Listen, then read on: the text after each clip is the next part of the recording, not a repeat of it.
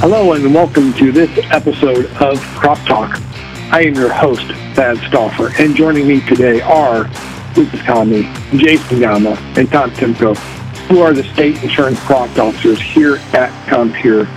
And also joining us today is Lisa Quest. Lisa is our life insurance and transition planning specialist here at Compeer. Guys and Lisa, welcome to this episode of Crop Talk. You. Yes, looking looking forward for today's conversation. Lisa, it says in your title here you work in transition planning and life insurance. But this will be a change of pace from the normal conversation that we typically have on this podcast where we're focused on crop insurance topics. And as of the last year, a lot more on the government program side of things. So let's let's give our listeners a taste of these two topics of transition planning and life insurance. And let's start the conversation. Let's maybe start at the beginning and share some information with our listeners who maybe have no idea what transition planning is. Can you give us an overview of what transition planning is? Sure. Thanks for inviting me to be part of the podcast today. I appreciate it. So transition planning is when um, you have a, a business owner. Um, obviously, in our line of work, we're talking about farmers, but it doesn't have to be necessarily.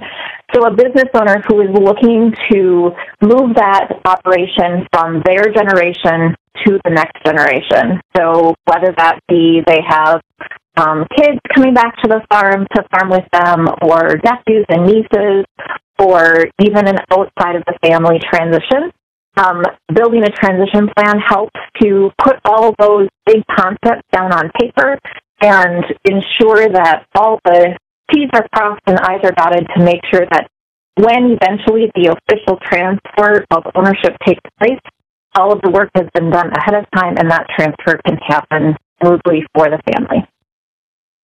Okay, sounds super complicated. I know it's not, but it sounds complicated. Uh, for those listeners or those who deal with Compeer on a regular basis, they know us for a lender for agriculture in rural America. They know us for the crop insurance, potentially other aspects of what we offer here. Why why an outlet for transition planning? What what was the motive behind a transition planning offering for clients? Well, the number one motivation actually was that our clients were asking us for it. It is a really complicated topic, and it is something that is good to get outside counsel on and bring someone in who's an expert in this area. In 2019, we asked our clients what is the number one thing they need help with that Compeer is not currently offering, and the number one answer was transition planning. And so Compeer took that information from our clients and decided that we needed to build out some sort of offering that we could help our clients with this. Um, another reason that we offer transition planning is uh, statistically, of the 2 million farms that we have in the United States of America, 98% of those are classified as family farms, and it's estimated that only 11% have a transition plan in place. So there's a huge need and a huge gap. Um, everyone at some point, every business is going to need a transition plan. So if we have 89% that don't have a transition plan in place, that there's a big need there. The USDA estimates that 70% of U.S. farmland will transfer ownership in the next 15 years. Um, so as our as the average age of the farmers is increasing, this need to get transition plans written down and in place becomes a lot more important also. So Lisa, I have a question for you. As I think about transition planning, in my mind, I think of how do I get the next generation involved move assets or give them the opportunity to buy those assets. I'm always thinking of life insurance, tax planning, estate planning. Is there something more to this than those three things? It's really a combination of all of those things, and every operation is different. So, what each individual operation needs is going to be dependent on what they want that transition to look like and how they want it to happen. Sometimes um, it can include um, leadership and development for the generation that's incoming. Maybe they don't have a lot of management experience and they need to learn that.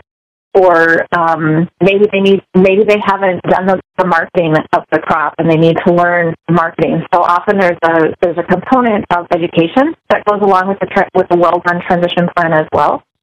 Um, but yes, definitely um, looking at the tax implications, working with an attorney to draw up the correct documents, working with your CPA to look at the tax implications. Of course, those are important parts of it. Sometimes there is a need for life insurance or maybe disability insurance or maybe long-term care insurance, but all of those things are very individualized to each operation. And by having a transition planning partner to work with you, they can sit down and make sure that they're putting together a plan that works for your specific situation. So this is Jason. When you when we talk about transition planning, is there a particular farm size uh, that best fits a transition planning conversation? No, we can we have partners that will be able to work with any size operation, no matter what you have. It's really a conversation that every operation needs to have. It's important for the incoming generation to know what um, the expectations are and what the hopes and dreams are of the of the older generation. But as far as size is concerned, absolutely not. Any any size operation should be having these conversations. Lisa, thank you. Talking your response there to Jason about partners, and I'm wondering from a Compeer perspective, or maybe even it's you, how how are you handling connections with you know those those farmers, those operations? Is that something you handle? What's the process for getting farmers in touch with uh, the the experts you talked about? Yeah, so Compeer understands this is a very complex topic that requires a lot of knowledge and a lot of background and experience. So Compeer uh, works with vetted partners who are advisors to our clients to provide the service to our clients. So it's not actually Compeer employees that are meeting with our clients to have these conversations.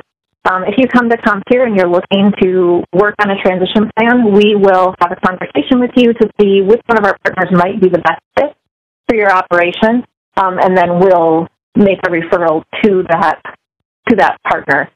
We understand that there's not one partner that's going to be a perfect fit for everybody. We have a variety of partners that are going to match up with our clients, and um, we have a variety of partners in order to fill the diverse client needs that are out there so Lisa, what I what I heard you say there is this this area is you know complicated enough that you want to be working with a specialist.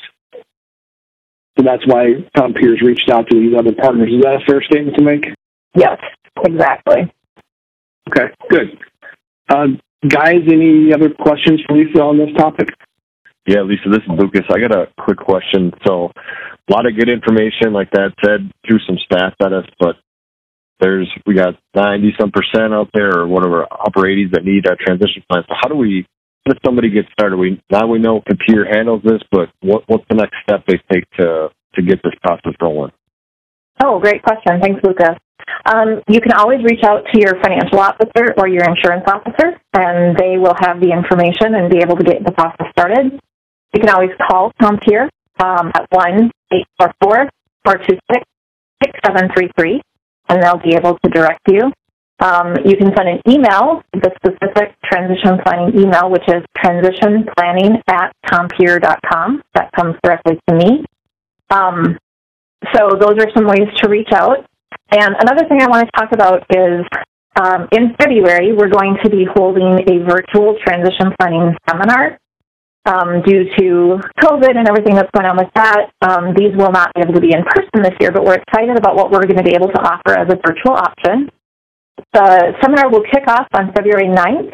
We're doing nine days of programming from 9 until 11.30 each day. You can attend all of them, or you can pick and choose which topics are going to be most applicable to you and your farm. Throughout the course of the nine days, we're going to have 13 different speakers on all different topics, covering things like family meetings, communication, maximizing your tax savings from off-farm jobs, long-term care planning. We even have one person who's going to talk about what to do if you don't have a family member to come back to your farm and and structuring an out-of-family transition plan, and lots more topics on that. um, I'm really excited. I'm involved in planning these events, and we're we're doing everything we can to make these engaging, interactive, and we think they're even going to be kind of fun. So registration for that will open the week of December 7th. You can go um, and register at compeer.com.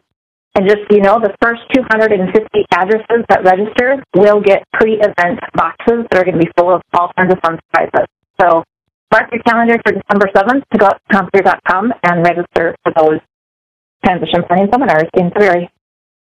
Uh, thanks, Lisa. I have a I have one more question that I, I just kind of thought of as I was sitting here.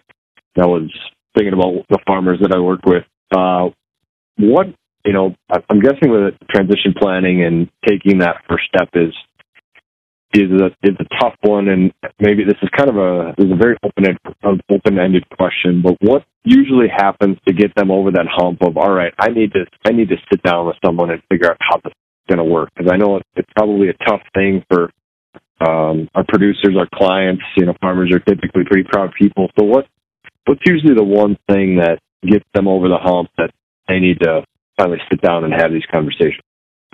Oh, I don't know if I can come up with one thing, but I would say things that we see commonly um, might be, um, unfortunately, it's usually um, some sort of a negative event in their family. Maybe it's an illness. Maybe somebody's got gotten diagnosed with something um, that they all of a sudden feel the pressure that they need to get this done.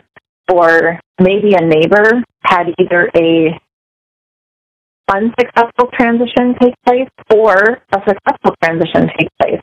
Um, so if they see a successful one, they may go ask that family, you know, what did you do? How did you make this happen so smoothly and so well?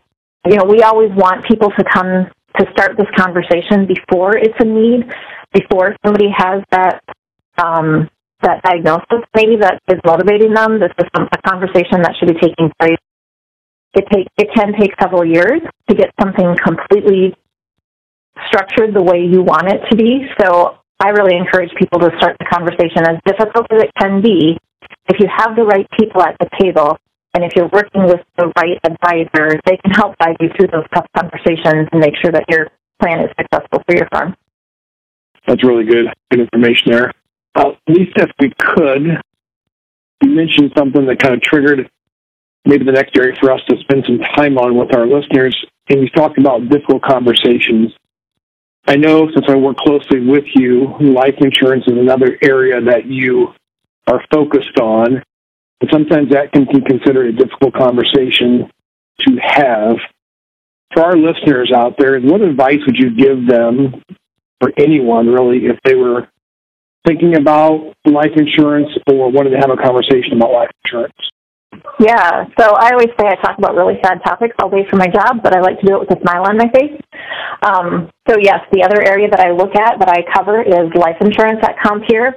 Um, super important. It's something I'm really passionate about. Um, I recognize that makes me kind of an anomaly, and I'm okay with that. Um, but it's really important as a risk management tool. Um, I get that crop insurance is really important, and I know who I'm talking to, so I'm never going to say crop insurance isn't important, obviously. Um, but life insurance is a really important risk management tool that everybody needs to be taking a look at if it's a fit for their operation. Um, but most farms can withstand a year or two of bad weather, bad um, production levels, bad prices. Very few farms can weather the loss of the main person, the key operator of that operation. Um, keep in mind, life insurance is for those who are left behind. Life insurance isn't something that I take out on myself for my benefit. It's something that I take out on myself that if the unthinkable were to happen, my family is taken care of in my absence. Your family, if if you're getting a payout on a life insurance policy, your family is already dealing with the tragedy of your death. Don't make them also then have to deal with the financial stress that goes along with they have now lost key operator in the business. You may not have enough coverage to pay off all of their debt, but you at least need to have enough coverage um, to buy them some time during that tragedy so that they're not having to meet with the financial officer about maybe selling the farm during a time when they shouldn't be making those kind of difficult decisions. With life insurance, it's better to be five years too early than five minutes too late. can't tell you how many times I get a phone call from a client who just received that dreaded diagnosis and now they want to know what they can do for life insurance for their family. Well, at that point, life insurance is rated based on your age and your health. So if you've already received a diagnosis with life insurance, it's too late. There's other things we can do with your transition plan. Um, but life insurance all of a sudden is off the table if you have some sort of a of a negative diagnosis. Um, you know, I also I file all the death claims for the Compeer clients, and my least favorite calls I get are the ones where the widow calls me and says, "And my husband just passed away in a farm accident. Please tell me he took out life insurance that I know he was talking to you about." Um, I like it when I can say yes, but unfortunately, too often I have to say no. I'm sorry. He told us he wasn't interested, or whatever the reason is. Lisa, as I think about life insurance, what, what is the demographics? What does that look like? Who are the main clients that buy that, and when do they buy that? When does it make sense for them to purchase life insurance? The majority of the clients that we work with, I would say between our, are between the ages of 40 and 55. But I would really encourage our younger clients to look at this as well. Life insurance is sold based on your age and your health status, and we never know what's going to happen. We never know when we're going to get that diagnosis. Um, and the younger you are, the healthier you typically are. Um, the older we get, there's all kinds of things that go along with aging. So I really recommend that people look at this when they're much younger than they think they should be, and then be forward thinking about it. Don't buy maybe if you're in your early to mid 20s, and maybe you're still single, um, and you don't have a lot of farm debt yet, maybe buy, don't buy for what you need today, but buy for what your plans are for the future because you never know what's going to come in the future and what you're going to need. I'm not trying to promote that a young person needs to buy an excessive amount of insurance. I'm just telling you to be forward thinking when you're having those conversations about what your goals and dreams are in the future. That leads me into another question along those same lines, Lisa. Is there a formula or limitations on how much a young person can purchase of life insurance? There actually is. Um, often for a farmer, we're able to, we have to be able to submit to the insurance company a reasonable explanation as to why you are taking on as much life insurance as you are. So for example, if someone is 25 years old and applying for a million dollar policy, but say their net worth is, I don't know, $50,000, the life insurance company is going to look at that and say, why in the world do you think you need a million dollars in coverage when you have a net worth of $50,000? So that will require the advisor that you're working with to write an explanation to the insurance company, which we have never had a problem getting those to go through. Once we're able to explain, you know, this person is working on a plan to buy out the family farm and this is the estimated amount of debt that they're going to incur over the next maybe five to ten years. Good question. Thanks, Tom, for that. That was, that was a good question. Lisa, when I think about what you just kind of walked through, uh, particularly in the life insurance area, there anything else to highlight? One thing that I always like to stress when I'm talking to people is please, once you get your life insurance policy in place, do not forget to review, review that policy with a trusted advisor. Beneficiaries for life insurance are currently non-contestable. Um, it's one of the only things that are non-contestable at death. I have a real life case in my life before I worked at Compeer um, where the agent I worked with had written a $2 million life insurance policy for a, a town sheriff. Um, the town sheriff got divorced and remarried, and 20 years later passed away. He never changed the beneficiary in his life insurance policy, so wife number one got that $2 million policy. Um, so please make sure that you review your life insurance policy and all of your all of your financial services with a trusted advisor at least every two years. But certainly anytime there's a major change in your life, such as marriage, divorce, birth of children, those types of things. Lisa, as a young farmer, maybe he's age 30, he takes out $800,000 million of life insurance. And you know maybe the cost of farming is not as high as it is 20 years later like today. And now mm-hmm. maybe his health has changed a little bit. What, what triggers that person to say man, how do they miss that? I I don't nearly have enough life insurance to cover my debt and expenses and keep my family uh, comfortable. What triggers them to review that? Like I said, Tom, it's really important that you're reviewing your your insurance and financial products at least every two years with your advisor.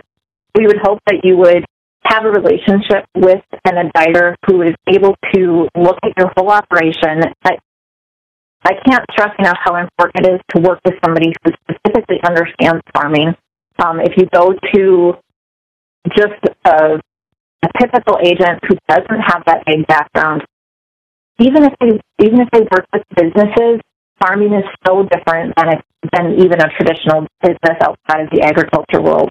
I really encourage people to work with an advisor who understands farming, who understands the nuances and the intricacies, and then really honestly have those reviews every two years because if you do that, they're going to be able to look at your financial picture and how the operation is changing, and they're going to be able to to see that you've got a larger need um, than you initially thought before it becomes a train wreck problem 20 or 30 years down the road. If you put a policy in place today and then you don't review it for 20 years, chances are good you're going to have kind of a train wreck on your hands because everybody's financial situation changes over the course of 20 years and what your financial needs are are going to change. So I just can't stress enough how important those reviews are.